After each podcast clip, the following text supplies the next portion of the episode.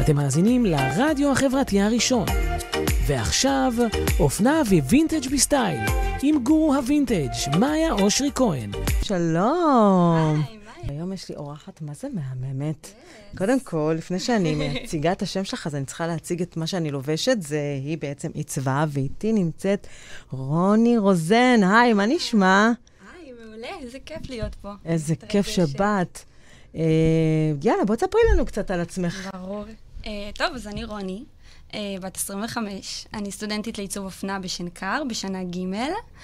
Um, העולם הזה של האופנה סובב אותי מגיל סופר קטן, ואני כל כך כל כך אוהבת אותו, ומבחינתי uh, להיות חלק ממנו זה ברכה. Uh, וכיף לי לבוא uh, ולספר קצת על דברים שאני עושה ועל מה קורה. את יודעת, את אומרת, אה, העולם, האופנה סובב אותי מגיל קטן, אבל כולנו כשאנחנו קטנות אוהבות להלביש בובות וכל הדברים האלה. נכון. אבל כדי להגיע, לחשוב להיות מעצבת אופנה, וגם פריטים כאלה מושלמים, אז אז באמת, איפה, את, איפה זה פוגש אותך ואיפה את מגלה באמת שזה זה, זה מה שאת רוצה לעשות? כן. אה, אני חושבת שהזיכרון הראשון שלי בהקשר של אופנה אני זוכרת את עצמי בגיל 6 או 7, שאימא שלי לוקחת אותי לאיזשהו אה, אה, איזשהו סטודיו של בגדים, קראו לו סטודיו נועה, אני ממש ממש זוכרת את זה. סטודיו כזה של בגדים לנערות, ואנחנו נכנסים לחנות והייתי קטנה, אז זה היה נראה לי כמו מקום ענק. ואני זוכרת שאימא שלי אומרת לי, רוני, פשוט תסתובבי ותקחי, תמדדי מה שאת רוצה. ואני זוכרת את התחושה הזאת שזה עשה לי, ואני עד עכשיו מתרגשת. כאילו, מבחינתי, אם אני מרגישה את התחושה הזאת בבטן שהייתה לי אז, אז אני עושה את שלי וזה המקום, ואם לא, אז, אז זה לא המקום בשבילי. כאילו, מבחינתי התחושה הזאת שאחר כך גם בגיל יותר מבוגר, כל פעם שהרגשתי שהיא נמצאת, אז אמרתי, אוקיי, כאילו אני עושה משהו שמרגש אותי, אז זה מקום טוב בשבילי. אה, אני חושבת שגם אחר כך, בגיל יותר מבוגר, כזה 13, 14, 15, שאתה מתחיל לפתח לעצמך איזושהי זהות, ומתחיל להבין כזה מה אני רוצה להיות בעולם, מה מייחד אותי. אמ, אז הבגדים היה לי מקום מאוד מאוד נוח, כאילו תמיד הרגשתי נורא נורא נעים להתלבש שונה, וזה נתן לי כמו רושם ראשוני שהוא היה לי מאוד מאוד נעים. אז, אז כאילו תמיד זה היה לי איזושהי נקודת פתיחה שגם אם לא הייתי מאוד רוצה לדבר והייתי קצת יותר ביישנית, אז כזה ידעתי שהבגדים ידברו בשמי. אז כזה, זה שאני, שאני מתרגשת להיות חלק מעולם האופנה זה כי אני חייבת לו המון תודה. כאילו, הרבה פעמים שאני כזה לא רוצה יותר מדי לדבר, או כזה מתביישת להתחיל משהו, אז הבגדים כזה מדברים אותי. זה בא אבל לידי ביטוי גם בחיי היום, עוד לפני שלמדת אה, עיצוב אופנה? לגמרי, לגמרי. לפני, לפני שלמדתי עיצוב אופנה, הגעתי מהעולם של styling, למדתי uh, styling אצל ליאת אשורי, ועבדתי במשך חמש שנים ב styling בכלל, שזה עולם שהוא מאוד מאוד משתלב עם אופנה, אבל זה תמיד היה מהצד של, מהצד של לעבוד עם מעצבים. זה היה כזה לראות, לקחת כמה, כל מיני פריטים ולעשות mix and match משילוב של בעצם פריטים קיימים. ואני זוכרת שהייתי מדברת עם מעצבים דווקא מהמקום של הסטייליסטית, וזה היה לי נורא נורא מעניין, כאילו, ואמרתי, אוקיי, זה מה שאני רוצה. ואז בעצם אה, החלטת שאת הולכת ללמוד בשנקר. נכון. החלטתי שאני רוצה ללמוד עיצוב אופנה, היה לי ברור שאני רוצה ללמוד בשנקר, אבל אה, זה מאוד מאוד עוזר, כי זה בעצם האמצעי שלי בתור מעצבת להעביר מה אני רוצה לעשות, מה ה vision שלי. כי אני יכולה לקחת כמה בדים ו... ו- ולשלב אותם, ובעצם ש... כאילו, הרעיון לא יכול להישאר בתוך הראש שלי, אני צריכה להוציא אותו לפועל עם תופרים, עם גזרנים, עם תדמיתנים, וזה חייב לעבור דרך ציור. יש מחשבות אה, לעתיד? אה, יש מחשבות, ברור. אה, אני עוד מחפשת כזה את הדרך שלי, אני עוד לא יודעת להגיד עכשיו בא לי לפתוח משהו, אני מאוד כזה... צעדים קטנים כזה, step by step, אני עוד לא יודעת בדיוק מה אני רוצה, אני יודעת שאני מאוד רוצה ללמוד עוד, אחרי הלימודים uh, בשנקר, ממעצבים, ללכת וללמוד uh, ממעצבים אחרים איך הם עובדים ולראות מה קורה באמת בחוץ.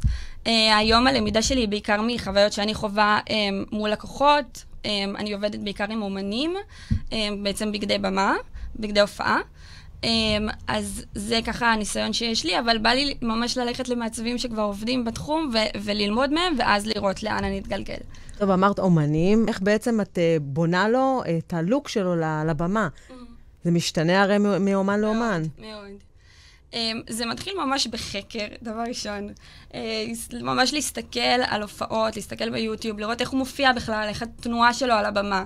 כל אומן מופיע בתנועה אחרת, בצורה אחרת. נכון. Uh, וזה סופר קריטי, כי אני בסוף מייצרת לו איזשהו אמצעי שהוא צריך להרגיש שהוא יכול לעוף על עצמו על הבמה. אני מבחינתי, הכלי שהוא בעצמו מעביר את מה שהוא רוצה להעביר, את המוזיקה שלו.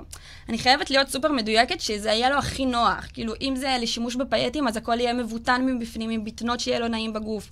כאילו, הכל חייב להיות דבר ראשון שהוא הלקוח, והוא צריך להיות הכי בנוחות, בנוחות עם עצמו כדי לעשות את מה שהוא עושה הכי טוב. אמ, אז לדוגמה עם ירמי קפלן, הצבתי לו את הבגד לפסטיבל הפסנתר. אמ, שזה היה תהליך נורא מעניין ונורא מגניב. גם מדברים על הפריט הזה? נכון, זה המכנס והחולצה, וזה הווסט שהיה בהדרן. מושלם.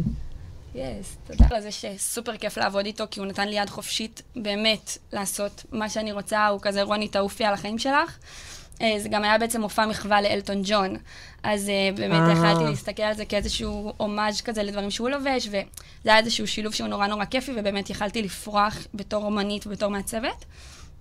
אז הסתכלתי באמת, ירמי סופר צד איתי על הבמה, והוא קופץ, וכאילו מי שהיה בהופעה שלו זה חוויה מהממת, כי אתה רואה אותו כאילו בכל מקום, וזה באמת, הוא מאוד מאוד משתולל על הבמה. נכון. אז הבגד היה חייב להיות בהתאם. בגד שיהיה לו נוח, בגד שיהיה לו נעים לעוף על עצמו עם, על הבמה. אה, עבדתי מאז עם רן דנקר, גם עם ירמי בעוד הופעות, וזו אה, חוויה נורא נורא כיפית, כי זה באמת כל פעם להיות ספציפי לאומן ומה שהוא רוצה, ומה שיהיה לו הכי נעים, אבל לשמור עליי כמעצבת, וזה מין כזה שילוב שהוא נורא נורא מגניב. יכול לקרות סיטואציה כזאת שאת גם משנה לו את, ה... את הנראות? אז אני חושבת שאם אני משנה לו את הנראות, אני לא עשיתי את העבודה שלי כמו שצריך. כאילו, אני לא, אני לא באה לעצב לו איזושהי אה, נראות חדשה, אני באה לגרום לו להרגיש הכי בנוח. זה ברור שזה בסוף בעיצוב שלי ובאינטרפטציה שלי כלפי בגד ובסגנון העיצובי שלי, אבל אני רוצה עדיין לשמר אותו על הבמה שהוא ירגיש הכי בנוח עם עצמו. זה כמו לקוח... שהוא לא אומן. מבחינתי, אם אני באה ומשנה מישהו ועושה לו איזשהו משהו שהוא ירגיש תחפושתי בזה, אז מה עשינו בזה? לא, ברור שלא צריך תחפושת, אבל יכול להיות שלפעמים, את יודעת, כאילו, אומן צריך קצת אה, להביא את עצמו יותר בסגנון לבוש. נכון, נכון. לא, אני מבינה את מה שאת אומרת. אה, ברור שהוא לא ילבש את המכנס פייטים הזה, למרות שזה סטייל בעיניי. נכון. אבל אה, הוא כנראה לא ילבש את זה לא על הבמה. אה, מתייחסים גם לתאורה, מתייחסים גם לצבעוניות של במה, מתייחסים גם לזה שרואים את זה מרחוק, אז הדיטלים הקטנים פחות רלוונטיים מאשר דיטלים שהם גדולים, והם רואים בעצם גם קהל שיושב אה, בשורה 100 יכול לראות אותם, כאילו להתחיל להתעסק בכיסים או דברים שקורים בתוך הבגד, זה מאוד מאוד שנקר, אבל זה פחות משהו שהוא רלוונטי לבמה. אבל בואי תספרי לי, אה, מי למשל ההשראות שלך בארץ ובחוץ לארץ? זו שאלה שהיא כל הזמן משתנה. כאילו, אני חושבת שאם היית שואלת את רוני לפני שנה, לפני שנתיים, הייתי אומרת אנשים אחרים לגמרי. אה, וגם מאוד דינמית, כאילו בסוף אנחנו חיים בעולם של אינסטגרם, בעולם של מגזינים, אתה כל הזמן רואה ונחשף בעיניים לדברים שונים, שזה מהמם, זה מגניב, אבל זה פשוט יוצר כאילו תנועת אופנה יותר מהירה, שהעיניים שלך מתלהבות מדברים אחרים אה, בקצב אחר. אה, אני מאוד אוהבת את אה, סימון רושה. אה, זה מעצבת אה, אופנה דנית, שהיא מטריפה בעיניי. אה, היא בעצם משתמשת בהמון בגזרות קצת יותר רחבות לגוף. היא מאוד מאוד אוהבת את, הצללית הרחבה, משהו שהוא רחוק מהגוף, שימוש בבדים שהם מאוד שקופים ונשפכים, אבל עדיין הם איזשהו טף ומחויטות. אני כאילו עפה עליה ברמות. רותם שאול, מעצבת מדהימה, גם סיימה בשנקר. הן עובדות בעיקר בגדי ערב. אה, אני חושבת שיש פה בארץ מעצבים מטריפים, כאילו להיכנס לקהילה של מה שקורה כמעצבים בארץ, אז יש ממש מקום לזה, אה, וגם קהל שמתעניין, אז זה כיף. איפה את מתחברת לקיימות? נושא שהמון מתעסקים איתנו גם בלימודים, יש קורסים שמתעסקים בקיימות, זה משהו שהוא סובב אותנו, כי בסוף זה התעשייה השנייה הכי מזהמת בעולם, תעשיית האופנה, ואי אפשר להתעלם מזה. אה, אני חושבת ש...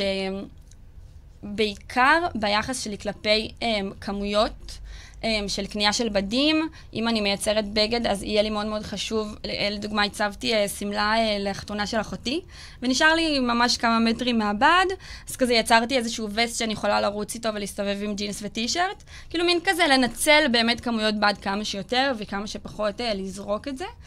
Um, ואני חושבת שאני עוד, בגלל שאני מעצבת פיסים ועוד מעצבת... Um, יותר ביחידים ועוד לא מותג שמעצב בכמויות, אז זה יותר נוגע בקניות שלי, או איך שאני רוכשת, או באמת במקום הזה של לנצל את הבדים, אבל אני לא רואה איזשהו היבט רחב יותר לזה כרגע בחיים שלי.